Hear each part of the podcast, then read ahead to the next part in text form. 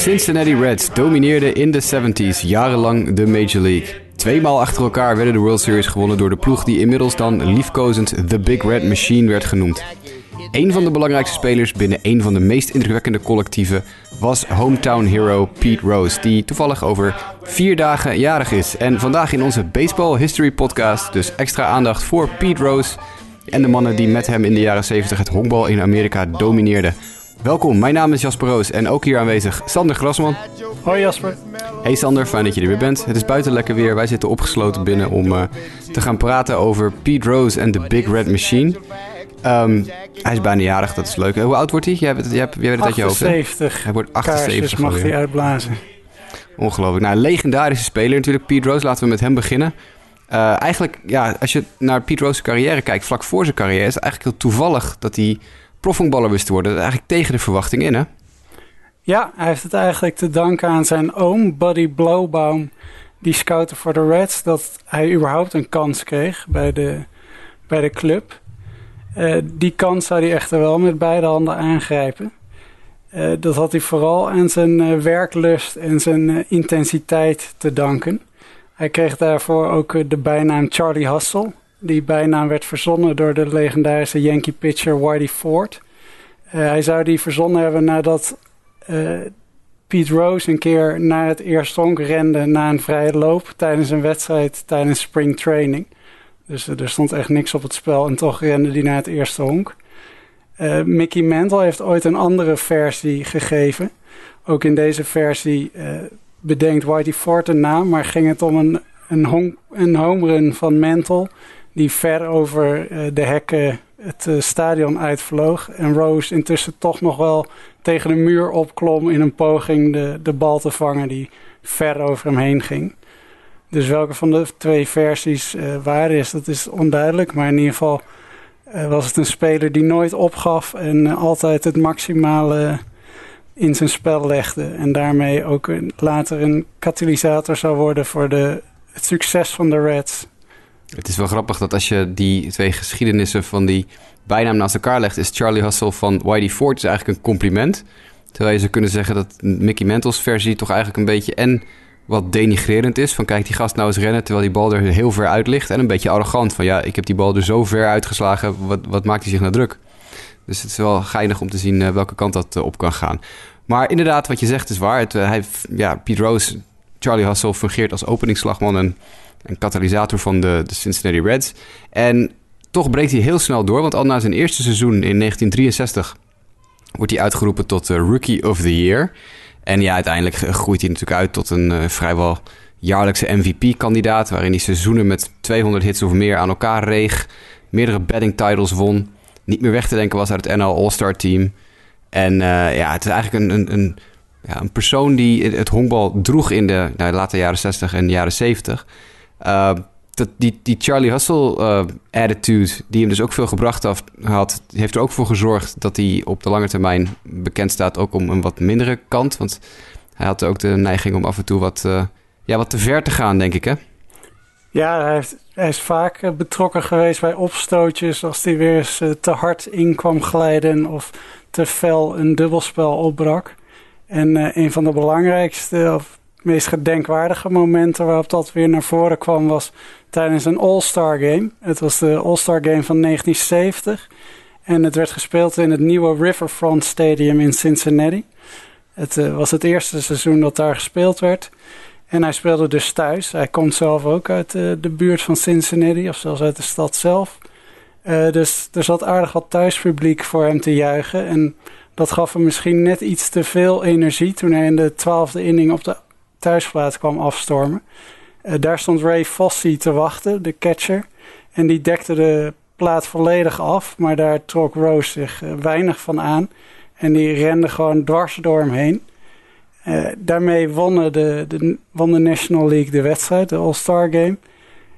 Alleen Fossey zou nooit meer zijn oude niveau halen. En later is het het juichen van Rose over, het, over een kermende Fossie als een nou weinig respectvolle actie gezien. Maar hij heeft zelf altijd aangegeven dat hij niet door had dat het zo ernstig was. En dat hij gewoon zijn best deed om te scoren. En dat hij blij was om te winnen.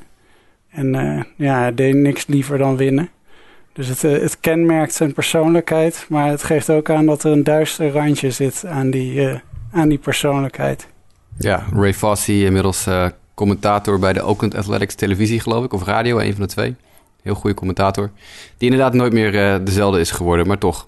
Uh, we zijn dan toch wel net aangekomen in 1970, hè, die All-Star-wedstrijd zei je in 1970. En dat is dan ook een beetje toch het jaar dat de Big Red Machine als eerste een beetje begint te draaien. Want ja, in de jaren 60 was er eigenlijk nog sprake van dat de Cincinnati Reds zouden gaan verhuizen naar San Diego. Uh, maar gelukkig bleef de ploeg in, uiteindelijk in Cincinnati. Dat, vooral dat nieuwe Riverfront Stadion, waar jij het al even over had, was daar heel belangrijk voor. En heel veel talent begon zich ineens te laten zien in de majors. Hè. Eh, bekende jongens zoals, nou ja, natuurlijk Pete Rose, waar we het over hebben, maar ook Johnny Bench, uh, Tony Perez, Lee May, Tommy Helms. Al dat soort jongens die kwamen uit de prospect pipeline eigenlijk, uit de minor leagues. En toen begon er zich al iets af te tekenen van... hey, dit is een team met veel talent. En de grote man die daarachter zat was uh, general manager Bob Housem, die dan weer heel interessant genoeg het vak van GM geleerd had van Branch Rickey, die al een paar keer langs is gekomen in deze podcast, omdat hij onder andere Jackie Robinson de kans gaf om de, de kleurbarrière in het honkbal te doorbreken.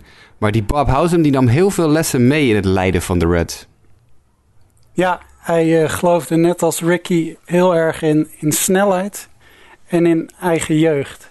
Dus hij uh, werkte heel erg aan de farm system. En uh, daar plukten ze in de jaren 70 de vruchten van. Housem nam in volgens mij 1967, maar in ieder geval de tweede helft van de jaren 60 kwam hij aan het roer te staan. En toen is hij dus die uh, verjonging begonnen.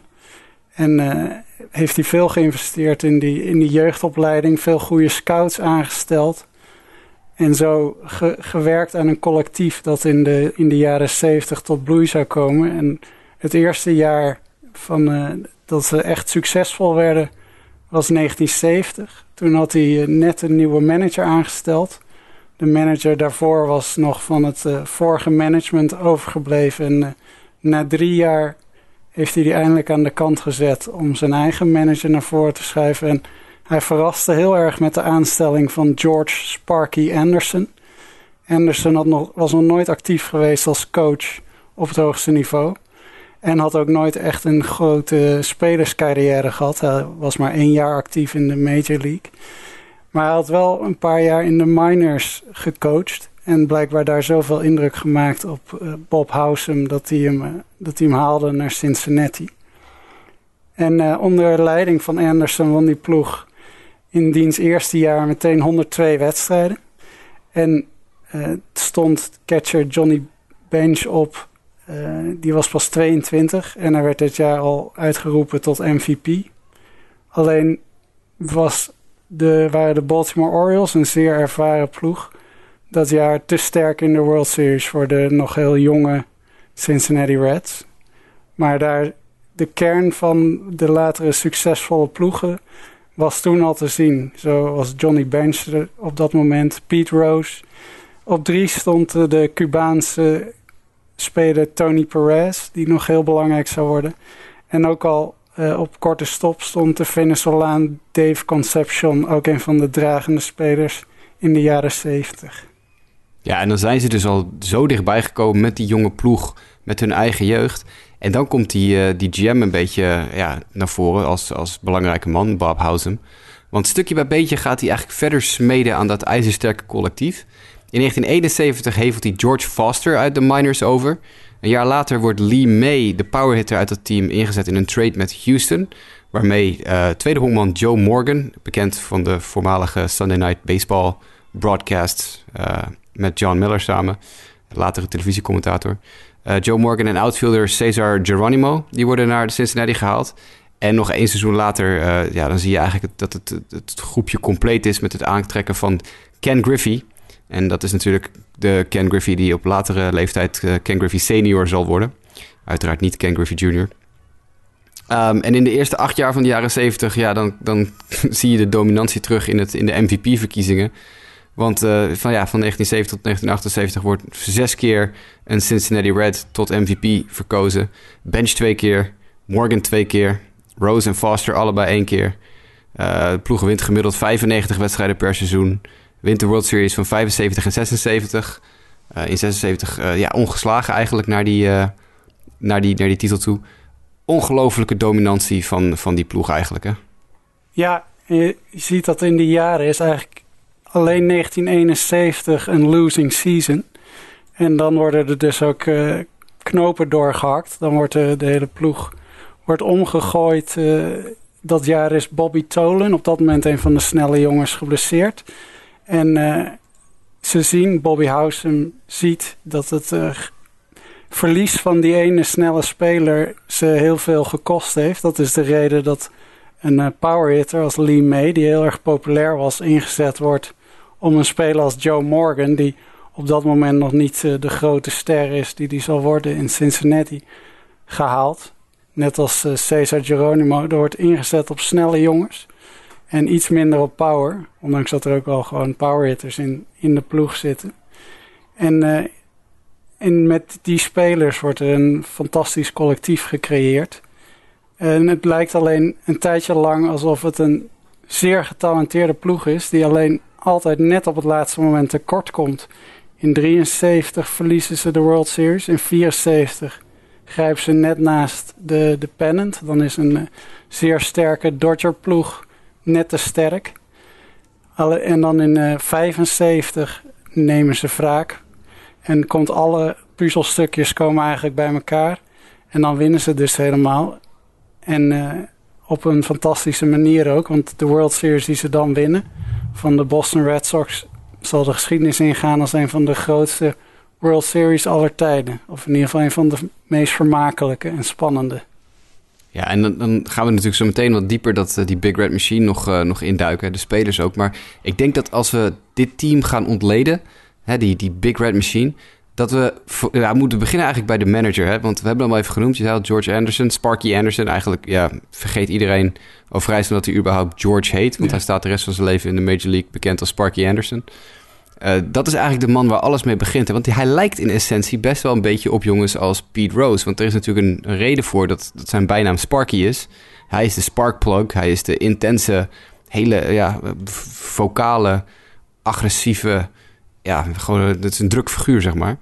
Uh, het is heel interessant dat hij op dat moment uh, als die nieuwe manager van, van de Reds wordt geïntroduceerd aan het begin van de jaren 70. Want ja, iemand zonder ervaring in de majors, zelf geen goede honkballer geweest, één seizoen in de majors gespeeld, nooit echt getalenteerd geweest. En dan moet, moet zo'n man ineens ja, iets gaan brengen. Maar die, dat, dat, die sparkplug attitude van hem, ja, die verwacht hij eigenlijk ook van zijn spelers.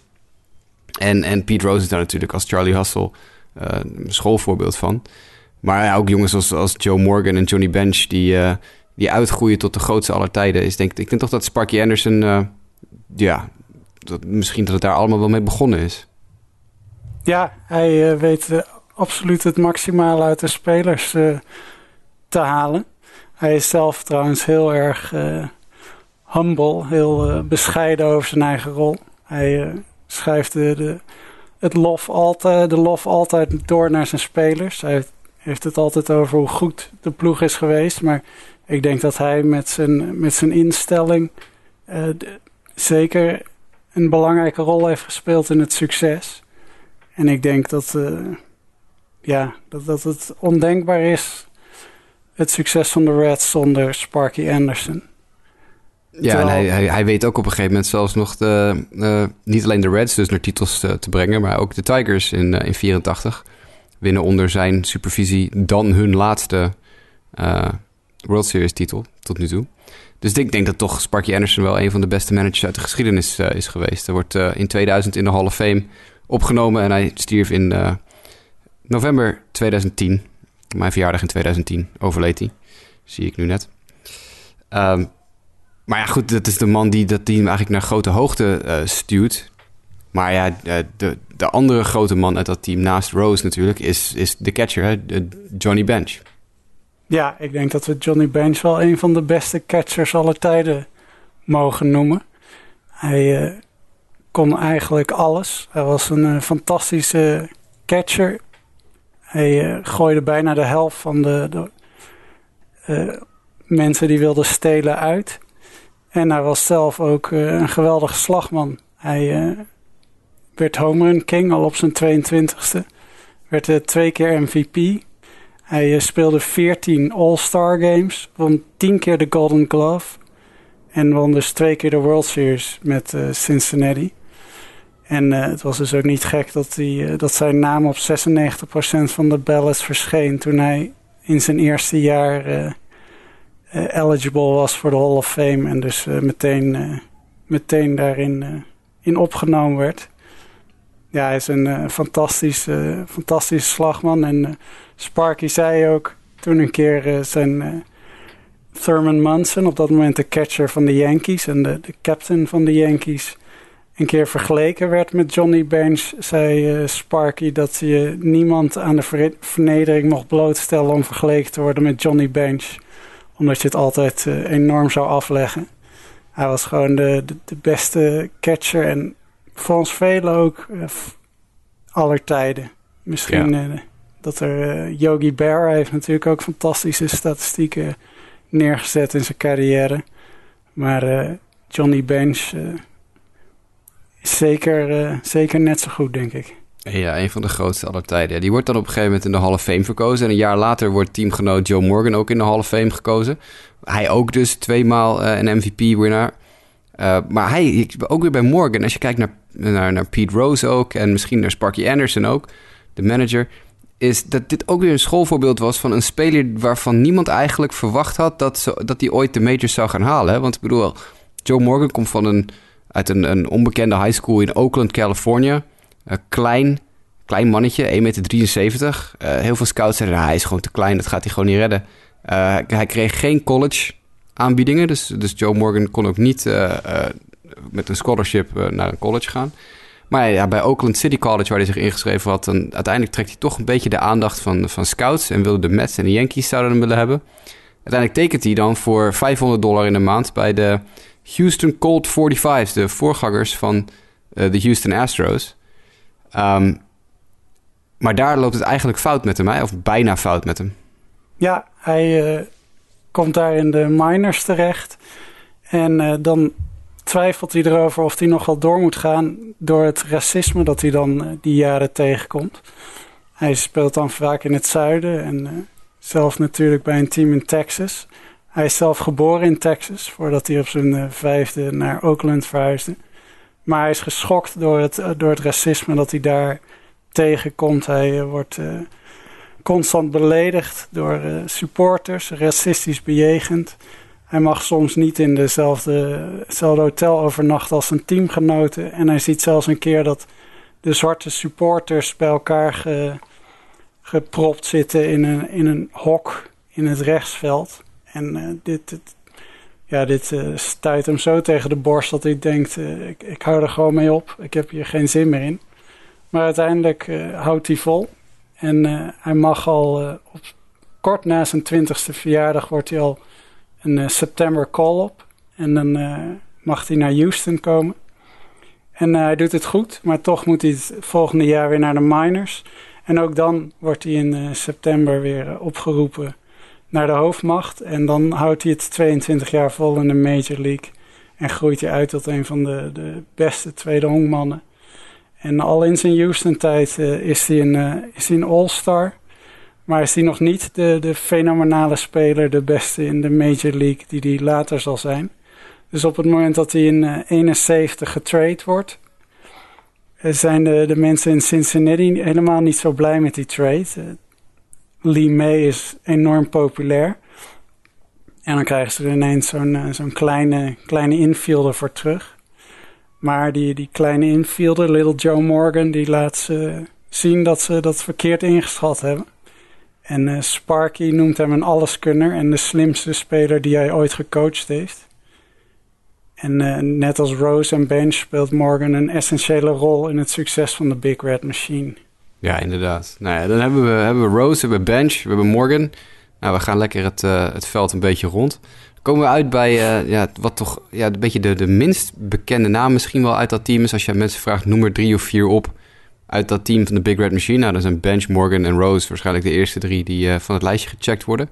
Maar daarmee vergeten heel veel mensen eigenlijk de misschien wel belangrijkste speel van dat team, de Cubaan Tony Perez, bijgenaamd Big Dog.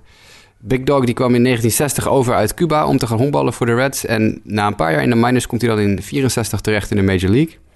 Nou, dan zit hij nog een paar jaar vast in een, uh, in een roulatiesysteem op het eerste honk. Maar vanaf 67 wordt hij eigenlijk de vaste waarde in dat team. Um, in hetzelfde jaar wordt hij ook uitverkozen voor zijn eerste All-Star Game. Hij slaat een home run voor de National League. Hij wint de, All-Star Game MVP Award. Uh, en uiteindelijk ja, groeit hij uit tot een soort rots in de branding, denk ik, bij, bij de Cincinnati Reds. Power uh, in zijn slag, clubhouse leader. Um, toch wel de, ja, misschien wel de, de hart, het hart en ziel van die ploeg. Ja, hij uh, was duidelijk ook geliefd bij de fans, want zijn rij aan uh, bijnamen is gigantisch. Hij wordt wel de, de mayor of Riverfront genoemd, Big Dog, Mr. Clutch.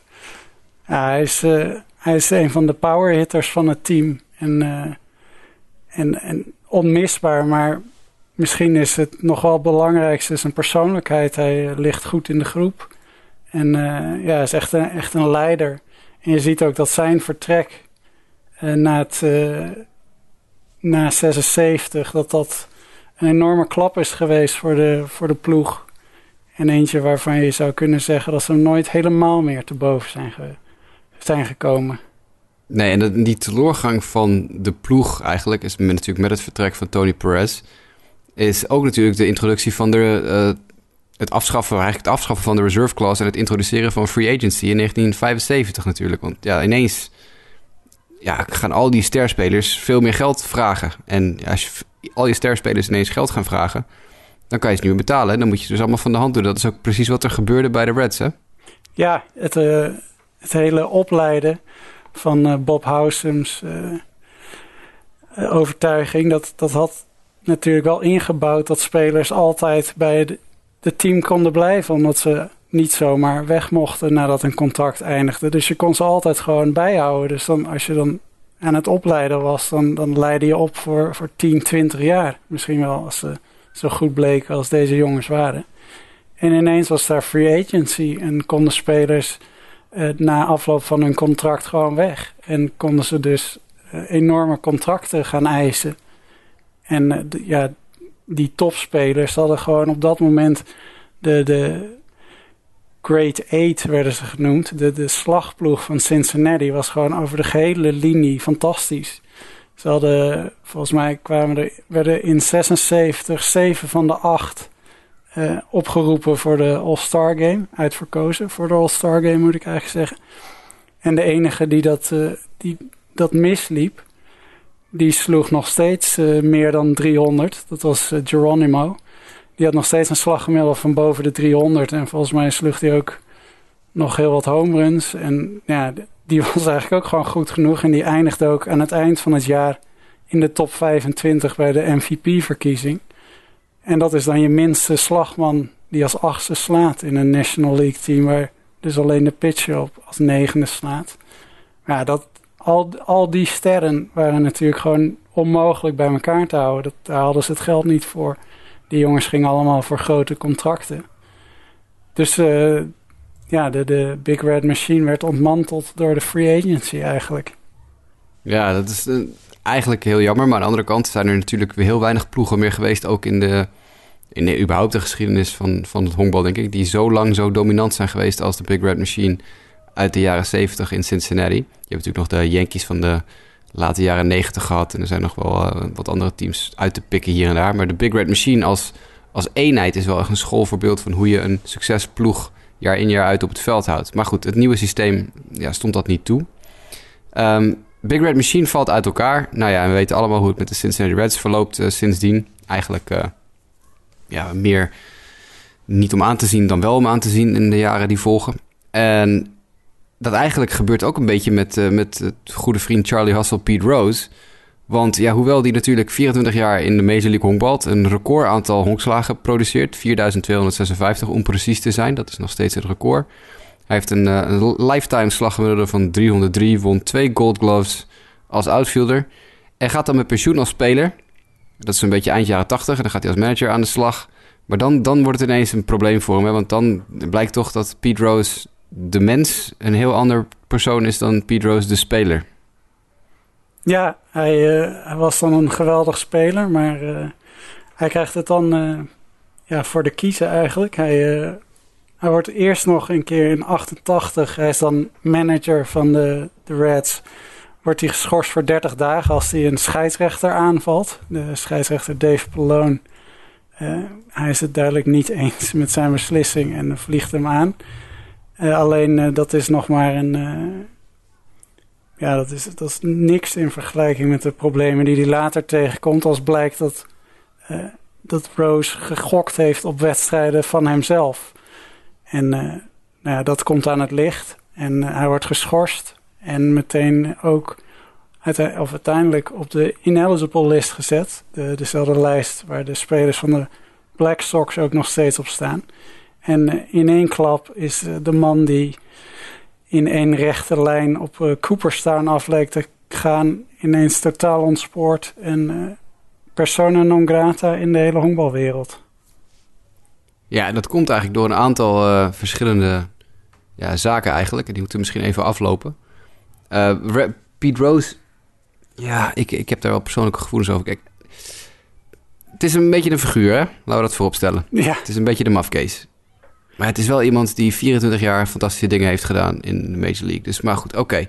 Okay. Um, die, die ineligible list, daar hebben we het over gehad in de Joe Jackson uh, situatie.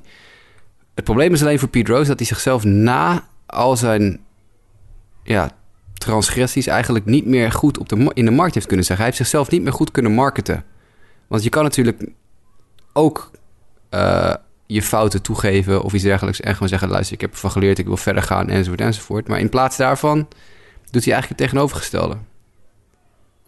Want hij, hij, hij, maakt er een soort kunst van om zichzelf te verkopen, enzovoort, enzovoort. Dat, dat, ik weet niet, wat, hoe, hoe, hoe ervaar jij Pete Rose ja, de laatste jaren?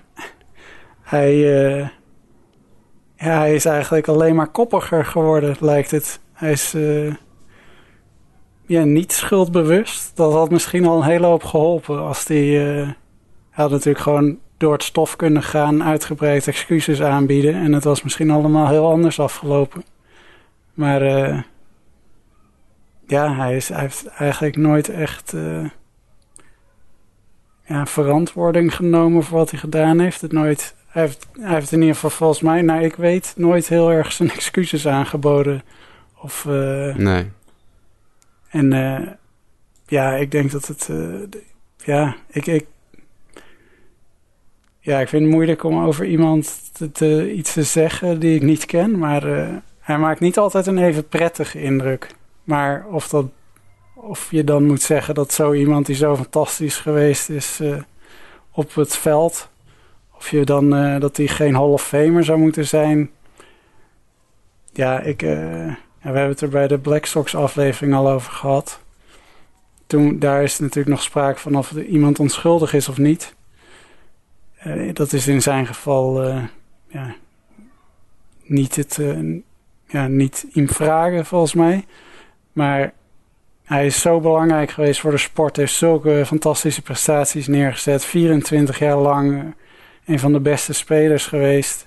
En er zijn ja, minder mensen met grotere uh, nou ja, kanttekeningen die wel gewoon in de Hall of Fame staan. Dus ja, ik weet niet wat jij, wat vind jij? Ja, weet je, ik, ik denk naar mezelf, aan de ene kant het, het, het zogenaamd eh, gokken op je eigen, de, de wedstrijd van je eigen club. Nou oké, hij houdt dan vol dat hij onschuldig is. Andere mensen zeggen hij heeft alleen gegokt dat ze zouden winnen en nooit op, op het verlies. Nou goed, als je natuurlijk gokt op dat je eigen ploeg gaat winnen, dat is, zou ik zeggen, is nog altijd een iets mindere overtreding dan wanneer je gokt op dat ze zouden gaan verliezen. Want als je wil winnen, dan ga je, je wil sowieso altijd winnen. Nou, dan kan je er maar net zo goed een beetje geld op zetten als je zoveel vertrouwen in je ploeg hebt.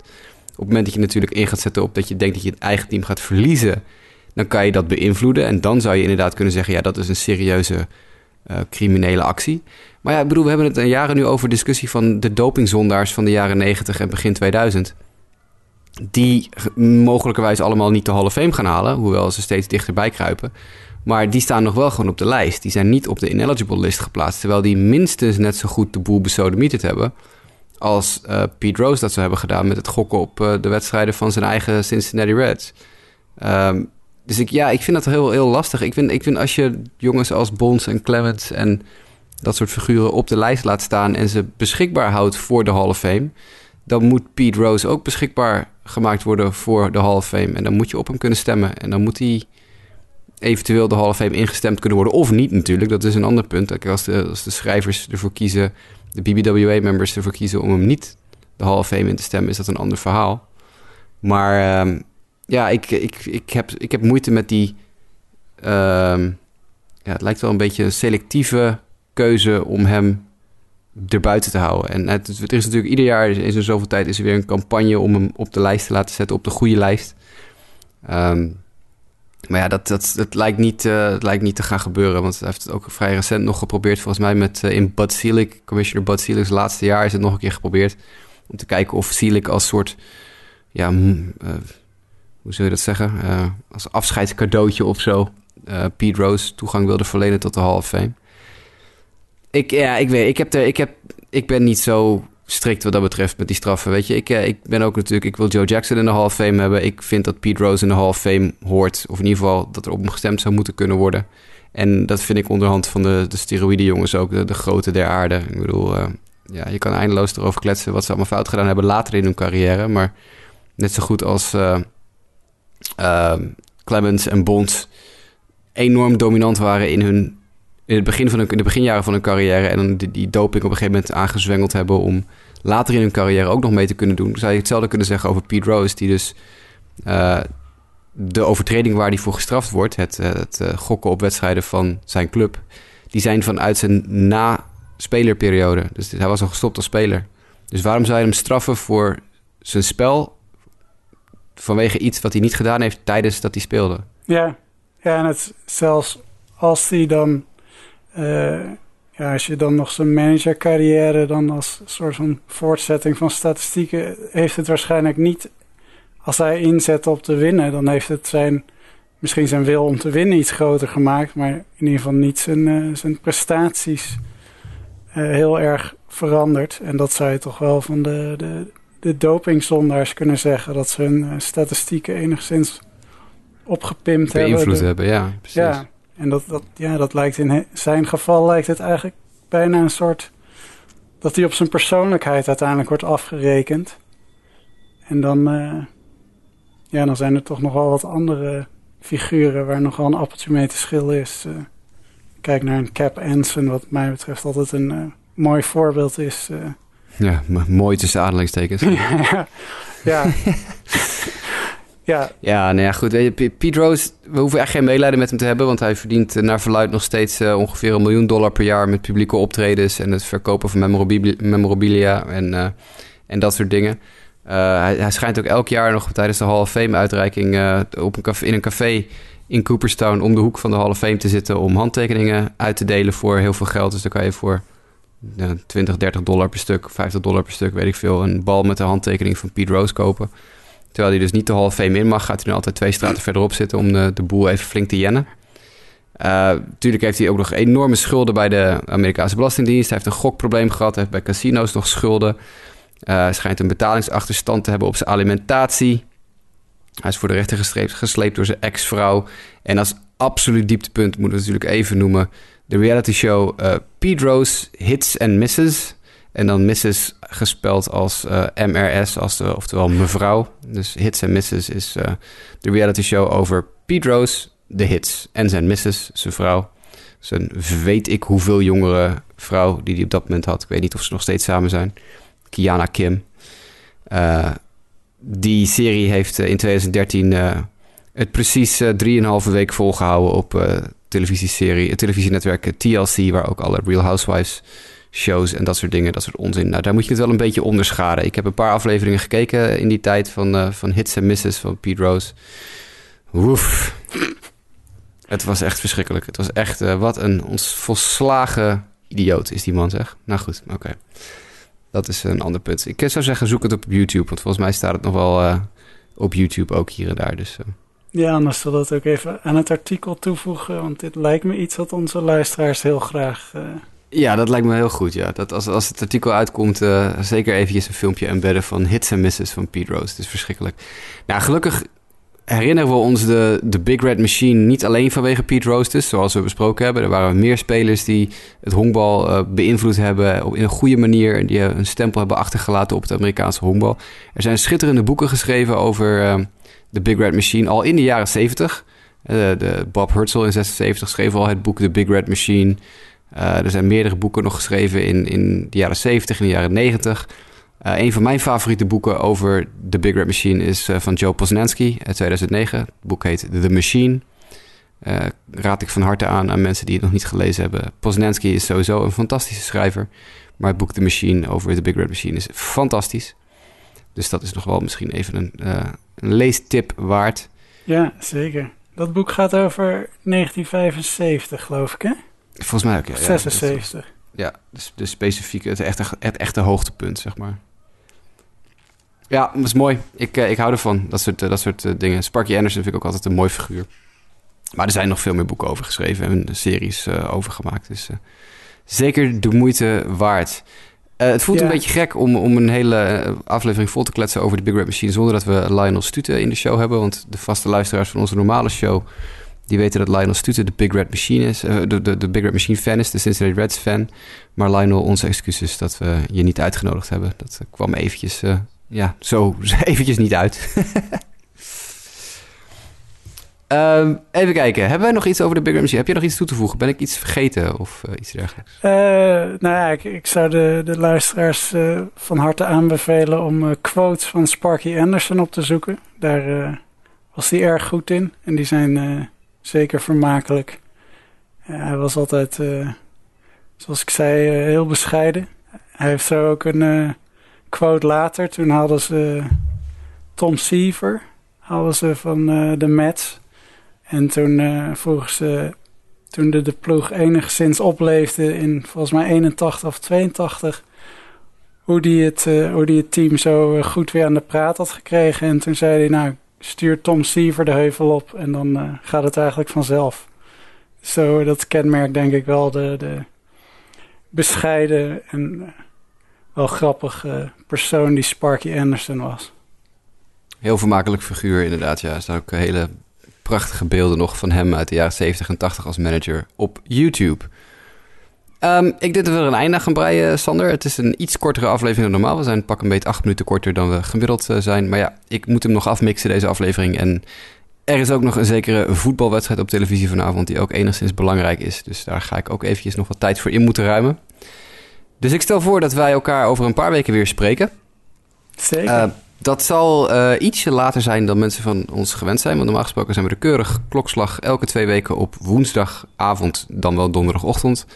Uh, mochten mensen op woensdagavond niet meer kunnen luisteren. dat gaat deze keer niet lukken, want op die woensdag over twee weken en de donderdag ben ik nog even een paar dagen op vakantie. Dus wij pushen onze volgende uh, aflevering van de Baseball History Podcast. Uh, nou ja, naar de maandag of dinsdag. Dus pak een beetje over 2,5 à 3 weken zijn we weer terug. En op het programma staat het volgende, Sander. Uh, two Sport Stars. We zijn dan een paar dagen na de draft van de NFL. Waar Kyler Murray, de, de speler officieel nog volgens mij van de Oakland Athletics, hoopt vroeg gedraft te worden en dan een NFL-carrière te beginnen. En uh, die uh, gelegenheid grijpen wij aan om terug te kijken naar een uh, paar honkballers die zowel in het honkbal als een andere sport, vaak American voetbal, maar soms ook basketbal, geëxceleerd hebben. Dus nou, denk aan jongens als Bo Jackson en Neon Dion Sanders. Dus dat, ik heb er al zin in. Misschien ruimen we ook nog wel een plekje in voor een zekere basketballer met rug nummer 23. Die ook nog een poging gewaard, gewaagd heeft om na zijn basketbal of tijdens zijn basketbalcarrière ook te gaan honkballen. Ja, dat, uh, de Birmingham Barons uh, zijn volgens mij nooit meer hetzelfde geweest. Die zijn nooit meer hetzelfde geweest, nee. Die, uh, dat is een heel andere, heel andere omgeving geworden. En misschien hebben we ook nog wel wat onbekendere namen, want niet iedereen... Kijk, de Bo Jackson en Dion Sanders zijn de bekendere namen. Maar we hebben misschien ook nog wel één of twee uh, spelers op te duiken die voor mensen wat minder belangrijk of bekend zijn in ieder geval. Dus het wordt weer een interessant, uh, Zeker. interessant verhaal. weet jij wel wie de manager was van Michael Jordan? Toen dat die, weet uh, ik, ja, dat weet ik. Kijk. Dit hebben we niet voorbereid, maar volgens mij was dat Terry Francona.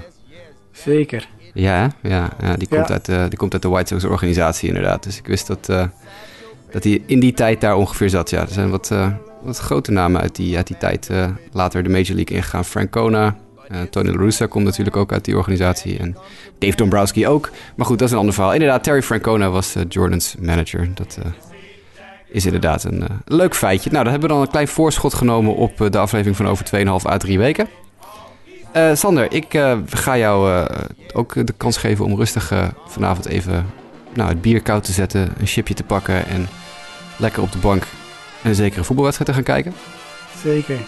Dat ga ik ook doen. Ik ga eerst nog even snel mixen en dan ga ik even voetballen kijken. ik zie jou dan, of spreek jou over twee, tweeënhalf, drie weken weer. Tot dan.